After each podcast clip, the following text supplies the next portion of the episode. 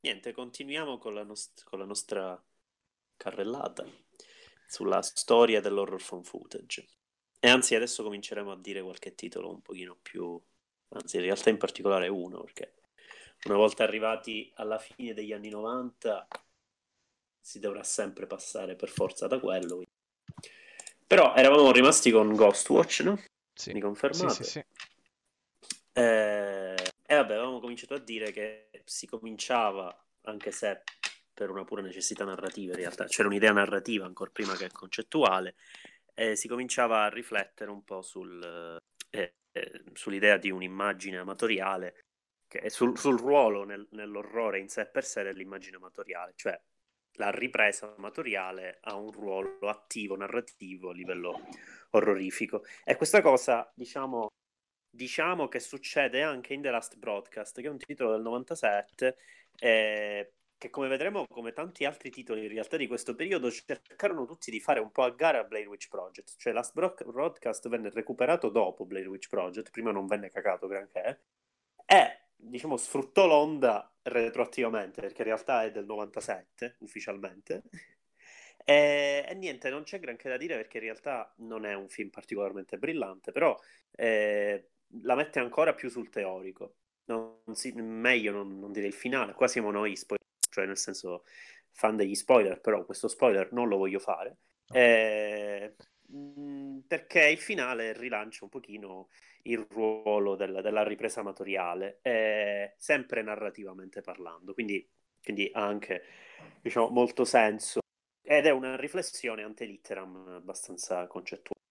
Dopodiché, sempre del, 90, no, del 98, c'è il remake di Alien Abduction, che credo che Ale abbia visto. Sì, sì. Cioè, il remake si chiama Alien Abduction, ma il, l'originale è UFO Abduction. Esatto, esatto. E io mi sono confuso questo... quello. Recuperando uh-huh. prima il che... remake. Che... che... io adesso non mi ricordo esattamente eh, le modalità con cui venne fatto uscire questo remake, però diciamo, eh, ancora ancora si cercava di sfruttare l'ingenuità del pubblico di allora, cioè ancora ancora qualcuno poteva credere che fosse vero. Magari un po' meno di quanto avrebbe potuto nell'89, però insomma, il punto di questo film è che voleva fare un po' più spettacolo. Occhio, stai scattando un po' un attimo. Sto scattando? Sì. Tu il wifi è a posto. Che sì, non, non capisco se è un mio problema o vabbè, tu, vabbè, comunque prova ad andare. Vai, vai. Ok, proseguo in caso mi fermo. Sì, sì, sì. Eh, e appunto eh, lo, la sensazione quando si guarda questo remake dopo aver visto l'originale è che semplicemente volevano fare le cose meglio. volevano farle più, più, pulite ed eleganti per farsi vedere meglio. Sì, poi sì. in realtà il film, eh no, cioè nel senso, poi tu, le, tu ce l'hai più freschi, quindi qualche altra grossa differenza magari puoi dircela tu. Ma in realtà nel, in Alien Abduction c'è tutto un, una serie, ci sono una serie di intermezzi, eh, di interviste, almeno nella versione che ho visto uh-huh. io, non so se... Ah, sì, sì Mm-hmm. Ci sono una serie di interviste ricordo, ad sì. esperti, a filmmaker che fanno dei commenti su, sugli alieni, cosa che c'era anche in uh-huh. UFO Abduction, ma era alla fine, dopo i titoli di coda. Ah, okay. in cui c'era anche un ufologo che diceva che in realtà lui non credeva nella storia che fosse tutta una messa in scena, ma credeva un uh-huh. po' in quello che era successo. Mentre qua in Alien Abduction fanno anche un po' delle tirate del tipo oh, la recitazione è incredibile, sta gente sembra veramente impaurita, quando in realtà c'è tipo la nonna del, della famiglia che è palesemente... Eh, cioè non ci crede neanche lei a quello che sta succedendo direttamente nel film, quindi vabbè, è proprio rigida, eh, impostata. È, è abbastanza... Quindi, quindi in realtà non si distacca troppo dal mockumentary. Quindi sì, è un po' un mix. Sempre, mix eh, sì. Non ci rinuncia. Eh, adesso che ci riflettiamo bene, in effetti, eh, adesso se riguardo un attimo i titoli che avevamo nominato prima, però a parte se arriva Predescevu, che però è un caso abbastanza a parte, Cameraman dell'assassino, e Ghostwatch, per necessità di cose, in realtà non c'era ancora stato un film letteralmente found footage, Beh, cioè eh, un filmato ritrovato. UFO Perché Abduction un po' sì, nel senso... per il- però per il fatto, de- per il fatto, è vero, però per il fatto del- del- della, della cosa finale sulla... Cioè il fatto che ci sia un montaggio, letteralmente, che, che diciamo venga mostrato con uno scopo anche diegetico, cioè ti mostriamo questo filmato per farti che poi ci fai un discorso tramite l'intervista finale. In realtà il, il pizzico di mockumentary c'è, non è un found footage puro, diciamo. Sì, è, però è è- stato, è stato aggiunto alla fine dei titoli di coda e da quello che ho capito Oh, all'inizio il, eh, il film era stato diffuso come eh, senza, Eh, in, esatto. in maniera anonima dallo stesso Diana allora sì, Lioto allora sì. e solo dopo due o tre anni che era uscito, tipo nel 93, il film è uscito nell'89, ha iniziato a diffondersi in giro per, eh, come, come eh, riprese e, e solo nel 93 o nel 92 eh, Diana Lioto ha, ha detto di che, che fu lui quello che ha prodotto il film. Eh, e allora effettivamente, diciamo, Quindi era inizialmente era un vero found footage, footage. poi dopo, ora come è stato confezionato poi è un altro discorso. Perché come avevamo detto, quella Alien Abduction, ah, il montaggio non è un vero e proprio montaggio, è la successione delle riprese, Sì. interrotte, fatte riprendere. E io non mi ricordo se è tal- altrettanto rigoroso nel remake. Eh no, nel remake eh, potenzialmente lo, lo è, ma dato Mhm. che tra un- dei- in alcuni punti il, il film eh, si ferma, ci sono delle dissolvenze a nero e iniziano le Esatto. interviste, quindi in realtà no, c'ha più Questo impostazione da smorza found- parecchio eh, sì, sì. anche. E vabbè, ehm, diciamo che ha tentato di rimodernarsi, ma vabbè, non, aveva, non era granché cosciente anche del- delle potenzialità. Ah, in realtà ci sono alcune cose interessanti, tipo in alcuni momenti ci sono dei glitch che nell'originale non c'erano o Ah, ce ah, n'erano di meno. Ha usato di ok. più su degli espedienti grafici per eh, creare un po' la sensazione di situazione senza fuori controllo, però da questo punto di vista è molto più efficace l'originale, anche perché nell'originale ci sono momenti in cui loro, i- gli attori, i protagonisti si parlano uno sopra l'altro, non si capisce nulla di quello che stanno dicendo, come se fosse mhm, effettivamente un filmato di, un- Sì, di una festa tra parenti, che non sì, c'è sì, un- non ci sono regole di recitazione, mentre invece nel, nel remake è, è già tutto molto più costruito. Sì, che è anche un, diciamo, un dilemma grosso del genere anche più avanti. Quanto far, forse avevamo già eh, diciamo, citata questa cosa, quanto far pesare l'estremo realismo di una ripresa che comporterebbe normalmente che la cinepresa a un certo punto magari sta registrando, però l'operatore se se ne scorda, allora noi guardiamo il pavimento per qualche minuto così a caso, immagini casuali, Sì, o quanto vogliamo far prevalere invece lo spettacolo. E in qualche modo questo binomio del, di Dino Aliotto fa riflettere un po' su queste cose, perché il secondo è molto più costruito, è molto più, come dire, ripulito. sì, sì, sì. Ricordo anche, allora dimmi se mi sbaglio, io mi ricordo che verso la fine eh, uno, uno dei protagonisti, forse il più giovane, si chiude in bagno per parlare alla cinepresa. Sì, essere è nel, nel remake, nel remake. Nel remake, nel primo non gli sarebbe manco passata per la testa, perché Eh no, è, è- è assolutamente così, cioè è, è totalmente eh, attraversato dagli eventi, mentre il secondo si vede che c'è una costruzione drammaturgica, quasi una sceneggiatura. Ma anche, ma anche nel modo in cui il protagonista riprende l'az- l- le- Ah, l'azione. Nel remake si eh, vede che ha già più un occhio eh, da Ah, eh, regi- Loro lo giustificano eh, nella maniera classica, ovvero eh, sono appassionato di cinema, voglio fare, voglio ah. fare degli Eh, esperimenti, vabbè, sì. quindi alla fine. Mentre nell'originale non c'è neanche questa cosa, lui ha comprato una telecamera giusto per eh, riprendere Sì, sì. situazioni in casa per- come ricordo. Basta, fine. Infatti bisogna anche, si sarebbe carino anche cercare di capire eh, qual era il livello, quanto era smaliziato di Naliotto per poter, cioè per pensare che effettivamente, allora lui effettivamente voleva che fosse vero. Quando andremo più avanti con i found footage di 10-20 anni dopo, ci sarà qualcuno che cercherà di fare esattamente la stessa cosa, però lo farà in un'epoca in cui eh, nessuno ci avrebbe creduto in ogni caso. E quindi, diciamo, le implicazioni teoriche eh, si fanno differenti, perché una volta che tu non devi far credere che il film è vero, qual è l'obiettivo di farlo credere assolutamente reale? Eh, in effetti, cioè nel senso, se alla fine... il Occhio, eccetera, alla fine il ri eh, è saltato. Dico, eh, se alla fine devi stare noioso, perché dovrei fare un film assolutamente reale, realistico in tutto e per tutto, come lo è Wolf Abduction, anche in un'epoca in cui nessuno ti crederebbe. Ah. Però vabbè, questo lo vediamo, lo vediamo più in là, perché nel 99 quando esce Blair Witch Project la gente ancora poteva crederci. Quindi c'è tutto questo primo periodo del found footage in cui c'è, c'è la massa di creduloni che riuscirebbero a, cioè riuscivano ad abboccare a, a, a, piani comunque di marketing molto, molto furbi, perché Blair Witch Project credo uscì su internet. Eh, mi pare di sì. Uscì su internet, io credo che poi venne proiettato anche in qualche festival, ma dopo, quando diciamo eh, venne riconosciuto come opera, o, diciamo, opera d'arte, se vogliamo. Anzi, assolutamente sì. sì. Sì, infatti eh... si conoscevano addirittura prima i siti e le varie, cioè, i vari documenti che circolavano su internet che poi mm-hmm. presero piede come creepypasta e poi sì. il film venne proiettato nei vari mm-hmm. festival.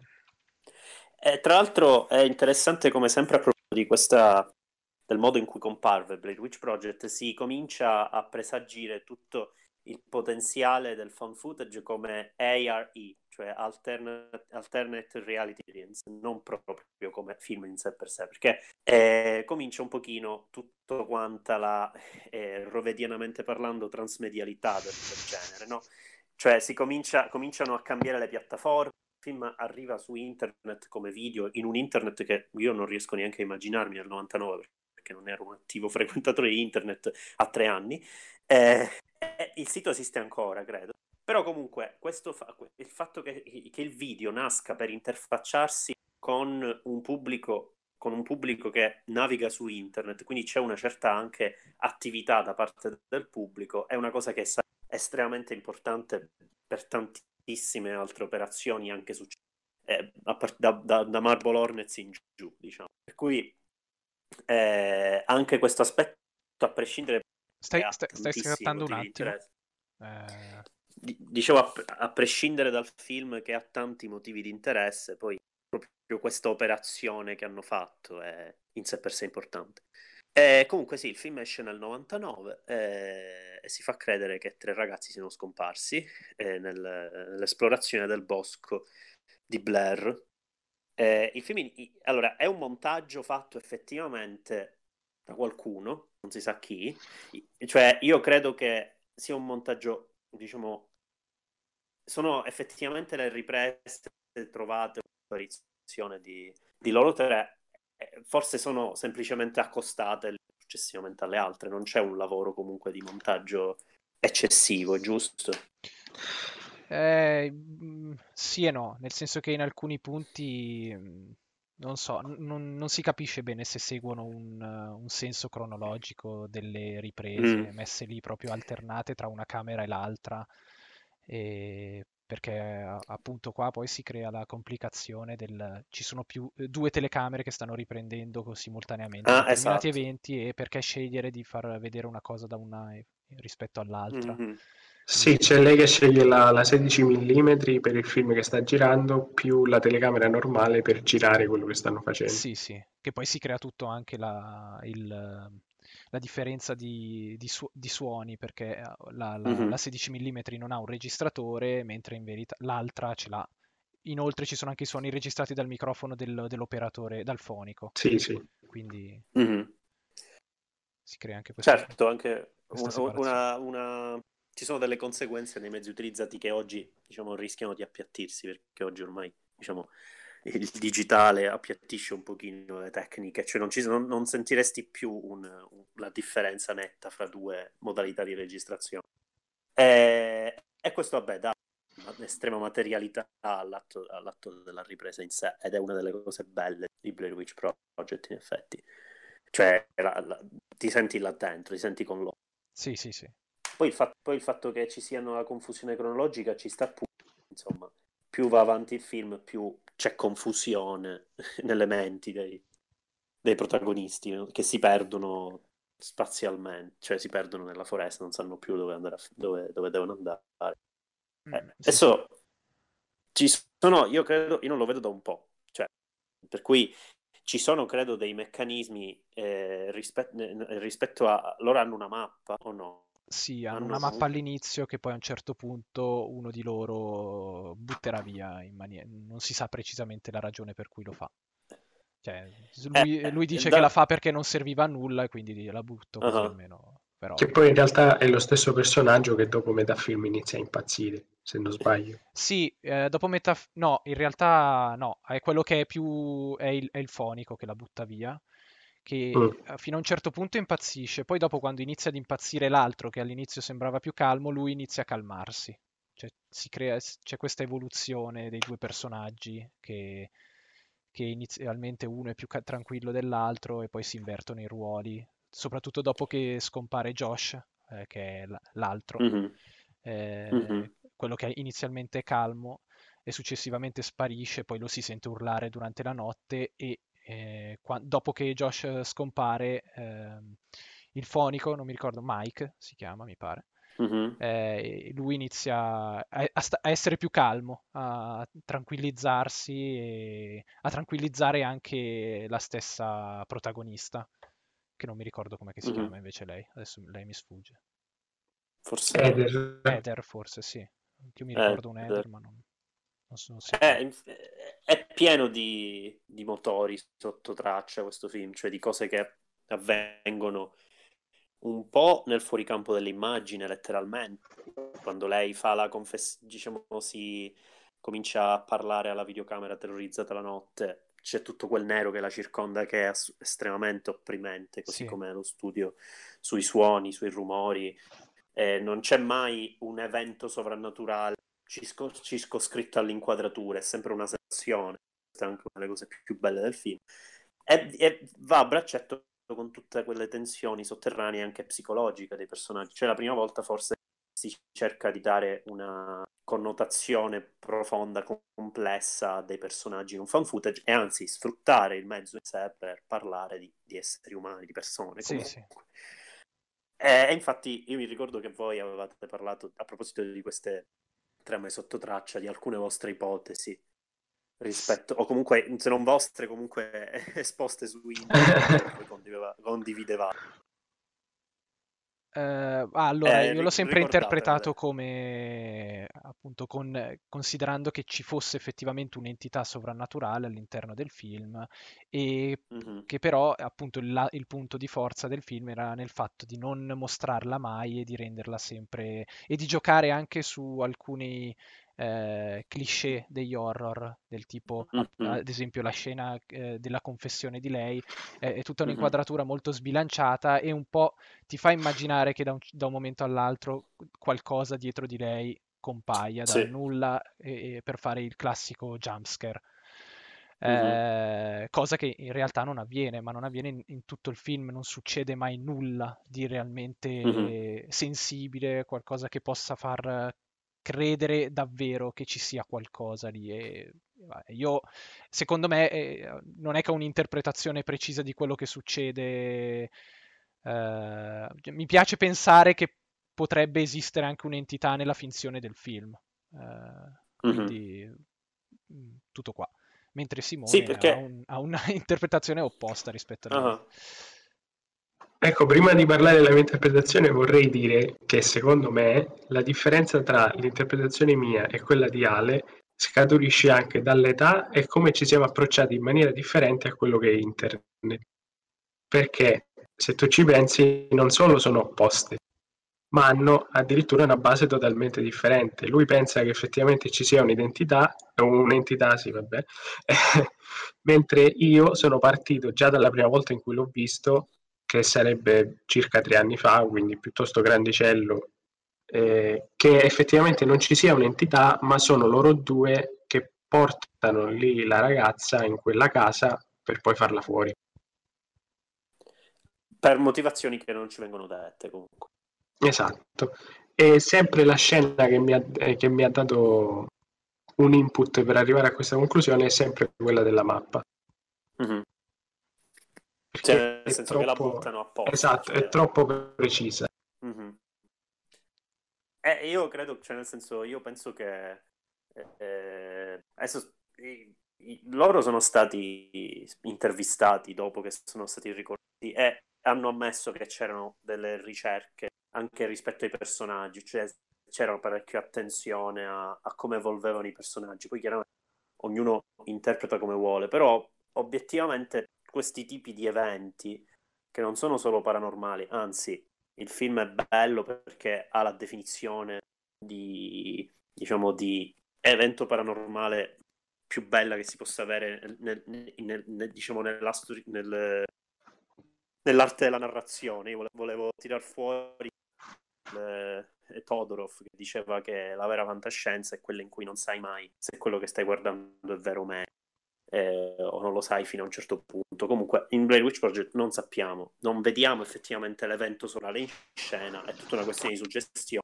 Quindi mm, avviene tutto in un invisibile che è nelle... Ah, soprattutto nelle dinamiche dei personaggi. E a tal proposito ha avuto da dire eh, Alexandra Eller Nicholas, che è l'unica ad aver, ad aver scritto un saggio compiuto e completo sul, o almeno sui primi facciamo vent'anni di found footage se lo vogliamo far nascere nel 1980 con Cannibal Holocaust però insomma fino a Paranormal Activity credo arrivi sì questo, no arriva anche un, un po' studio. oltre tipo 2010 okay. quindi 2010-2011 ah, okay, okay. quindi sì va anche un e po' ci dedica e dedica un intero capitolo a, a, a proprio a Blair Witch Project per, per dire come in realtà eh, la tecnica del fatto occhio che stai scattando sto scattando ora non più. Marco stai fermo per favore. Non correre. Ma io sono fermo no ma aspetta perché forse sono io eh, in questo caso un attimo. No no scattava scattava eh però scattavi anche Provo. tu eh, quindi un attimo devo capire ok. Uh, vai, dovrebbe essersi stabilizzato. Ok.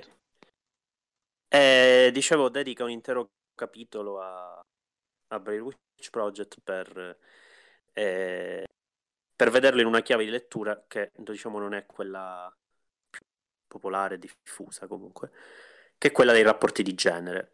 Eh, eh, lei richiama la... Eh,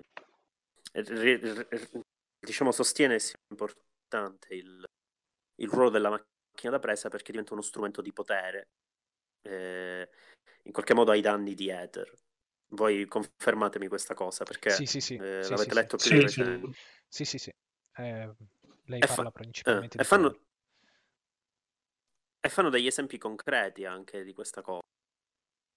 Cioè lei fa, lei fa degli esempi concreti rispetto a queste dinamiche, credo citi alcune scene. Sì, sì, sì. O comunque... Ci, eh. ci sono varie scene in cui appunto... Eh, ma eh, sono anche delle scene che lei utilizza per giustificare i comportamenti di loro, nel senso che ci sono i, mm-hmm. i due ragazzi che molto spesso sono infastiditi dal fatto che Eder continui a riprendere pur, pur vedendo che la situazione sta degenerando di minuto in minuto. Uh-huh e, e, molto spesso anche loro si avvicinano alla telecamera e lei si allontana per, per cercare di, di, evitare che loro prendano il controllo del suo film e di quello che lei sta facendo. Mm-hmm. Eh, poi c'è anche un momento, e, e, sono pochi i momenti in realtà in cui eh, sono loro a prendere la telecamera e a riprendere lei, e quando ciò avviene, eh, tendenzialmente loro lo fanno per schernirla in qualche maniera. Quindi uh-huh. anche qua un po' si percepisce quel conflitto tra, eh, di genere. Che un po'... uh-huh. lei non è mai quasi pienamente inquadrata. Sì, sì, è sempre un po' nascosta o in, un po' inquadrata, un po' eh, non in Ma anche, anche, la rivisitazione che fa il film de, della figura della strega, cioè stiamo parlando degli anni 90 in cui abbiamo avuto le avventure di Sabrina, eccetera, mm-hmm. in cui la strega era diventata un qualcosa di più soft, diciamo. Mm-hmm. Quindi è come se riportasse in auge quel potere femminista, mettiamola così, del, della strega. Sì, della mm-hmm. strega in sé, quindi il potere della natura. Sì, la fa ritornare ad essere una figura minacciosa la strega, non più una figura quasi eh, parodica nel, come in Sabrina. Ora non lo so perché Sabrina non mi ricordo se l'ho visto, no, l'ho visto troppi anni fa, non mi ricordo più, però mi ricordo che era abbastanza una commedia, no? Una sì, è un sitcom. Una, una sitcom, sitcom, esatto. Eh, per cui sì, c'è sicuramente questa cosa. Quindi è letteralmente eh, cioè l'orrore del film diventa una, una metafora, se vuoi, della perdita del controllo da parte della, di Heather, che sarebbe regista del film, del suo stesso film. E eh, diciamo la chiave di lettura, la chiave di lettura interessante è che in realtà il controllo viene soprattutto per il peso dello sguardo maschile, in questo caso, degli altri due, e, e, e questo senso costante, cioè questo graduale, graduale e crescente prevaricazione che hanno loro su di lei. Eh, per cui in realtà eh, queste due cose, questa interpretazione si sposa un po' con entrambe le teorie, nel senso che sì. eh, in realtà l'interpretazione di genere potrebbe esserci anche alla, del, della presenza effettiva di qualcosa di paranormale, ma lo sarebbe, sarebbe, a maggior ragione vera se fosse come dice Simone, cioè che fosse tutta una... Sì, sì. Eh, eh. Ci sarebbe l'unica cosa che mi viene un po' da criticare alla visione di Simone è che ehm, eh, al, nel senso, cioè, tipo tutte le, le, le, interviste che vengono fatte all'inizio, perché ad esempio Alexandra nel, nel libro parla, non, non, tira, dà un'interpretazione simile a quella di Simone, ma invece che imputare la colpa a, ai due ragazzi del, della morte o in generale tutta l'organizzazione della situazione, a loro due, lei la, eh, considera che in realtà tutti gli abitanti del villaggio che loro vanno a intervistare in realtà fanno parte di un complotto, di una setta che poi, eh, e, e, quindi sono loro a fare tutti i rumori nel bosco, a, a, a, perseguitarli per poi eliminarli alla fine. Eh, e in, e in, effetti questo spiegherebbe alcuni momenti del film in cui si sentono tutti questi rumori e, e i, sia eh, Eder che gli altri due, i suoi due compagni si trovano nello stesso posto e quindi non si spiegherebbe co- chi è che produce i rumori da fuori. È un po' questo che a me non, non ha mai fatto, eh, sì. non mi ha fatto mai passare l'idea che fossero loro gli artefici di tutto, ma che ci fosse un'entità esterna, che poi questa entità esterna fosse effettivamente la, la strega oppure un gruppo di persone che effettivamente stava, li stava perseguitando per divertimento o, e, e per poi eliminarli, Vabbè, questo non è dato saperlo e non, è, si tratta di speculazioni. O addirittura, ancora meglio, può essere che pur di mantenere il mito medievale della strega presente a Blair, persone che vivevano in quel villaggio facevano questa cosa con tutti i turisti. Anche, certo. Che poi siano arrivati a ucciderli un po' una forzatura, però. È esattamente il problema di tanti horror, decidere di dare una direzione netta fra le tante possibili, cosa che invece Blair Witch Project non fa. No, no, ma Blair Witch è... Allora... La forza, secondo me, è proprio eh, da, sì, sì. dal punto di vista dell'invecchiamento. Cioè, mm. eh, Ale, Ale, l'ha visto in un modo perché ha, un, ha un'età, eh, ha avuto la sua evoluzione su internet, io ne ho avuta una diversa e l'ho visto in un altro modo, fra dieci anni verrà visto in un altro modo ancora. Mm-hmm. Quindi secondo certo. me sarà sempre un film dalle interpretazioni in evoluzione. Per questo lo reputo uno dei miei film preferiti, oltre che uno dei migliori. Mm-hmm. Eh, un'altra cosa secondo me interessante, eh, considerando che parliamo del 99, è che eh, questo film esce, vabbè, esce tra, tra virgolette, comunque poi pre- ha delle presentazioni eh, nell'ambito di festival cinematografici, quindi gli viene riconosciuto lo statuto sia di film che eh, quindi di opera cinematografica. È interessante come, cioè, eh, Sanchez e Mirik erano studenti di e, e, quindi sicuramente era una conoscenza di tutto quello che stava succedendo nel cinema, anche europeo. Cioè, io ho sempre trovato nel, nella nascita del found footage non solo un legame stretto con quella che avevo detto l'altra volta, cioè la New French Extremity e certe nuove modalità di messa in scena in Francia, ma anche il Dogma 95 di, eh, di von Trier e Winterberg. E riprese di questo genere le ricordano da vicino, nonostante eh, cioè, sia il Dogma del 95 che il phone footage chiedano allo spettatore uno sforzo di eh, sospensione dell'incredulità che è maggiore rispetto ad altri casi. Cioè, in realtà sono entrambi anomali. Il phone footage ti chiede, ti chiede, ti chiede eh, cioè neanche te la chiede la fine incondizionata perché in realtà dovrebbe essere di per sé ultra vero e quindi è assolutamente credibile. In eh, Dogma 95 soprattutto mi viene in mente idiotico. Eh, Aspetta che è scattato troppo, se ripeti. Dogma 95? Che nel, nel Dogma 95 mi viene in mente soprattutto Idiot, Idioterne di, di von Trier.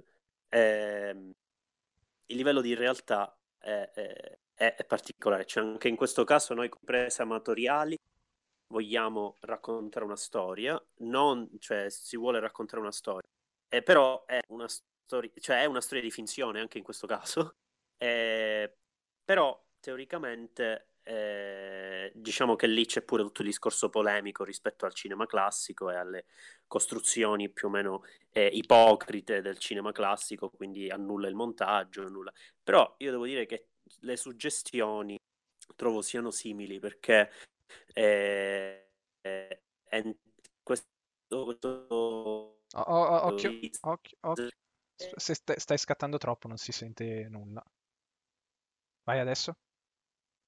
Utilizzare la ripresa amatoriale, che in realtà in, nel dogma non era diegetica, era extra diegetica, cioè era una regia, però una regia che vuole essere priva di ipocrisie, quindi in Idioterne a un certo punto si vede letteralmente il riflesso di von Trier su, un, su una macchina, eh, non si pone neanche il problema, cioè va bene così, si deve sapere che è finto.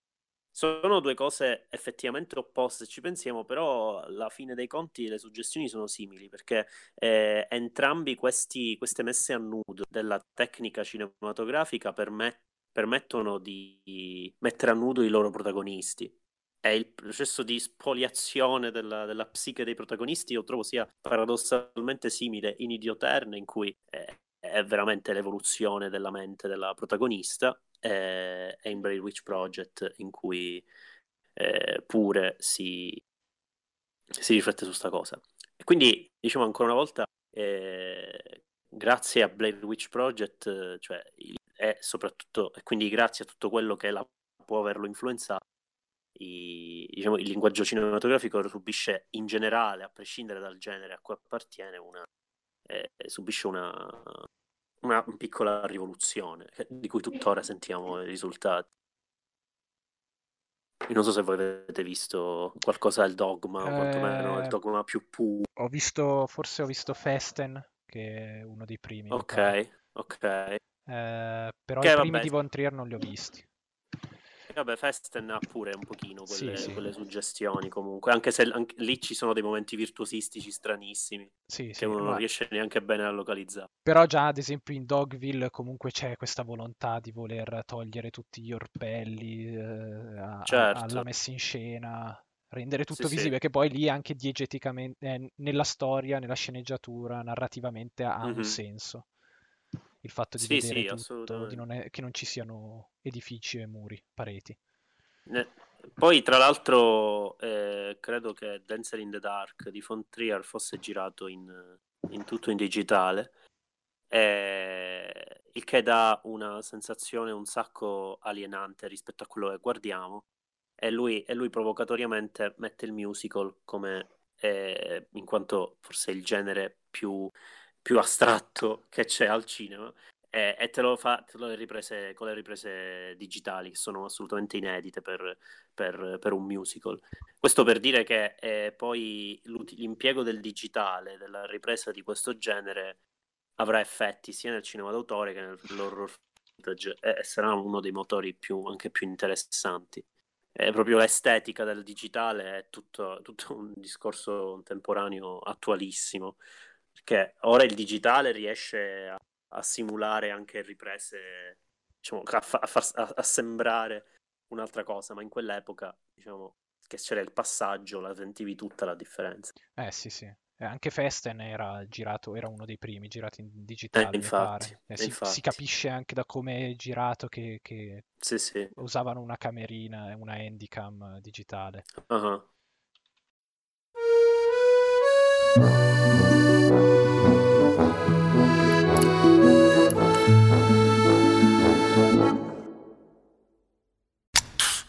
Here's the thing about new Cherry Vanilla Coke. Though cherry's named first, all the flavors taste just as great. I mean, it could have just as easily been Vanilla Cherry Coke, or it could have been Coke Cherry Vanilla. And since it's two amazing flavors of Coke, it might have been Coke Vanilla Cherry Coke or Cherry Vanilla Coke Coke. Mm, unless you're in France, which would make it Le Coke de la Vanilla de la Cherry de la Creme.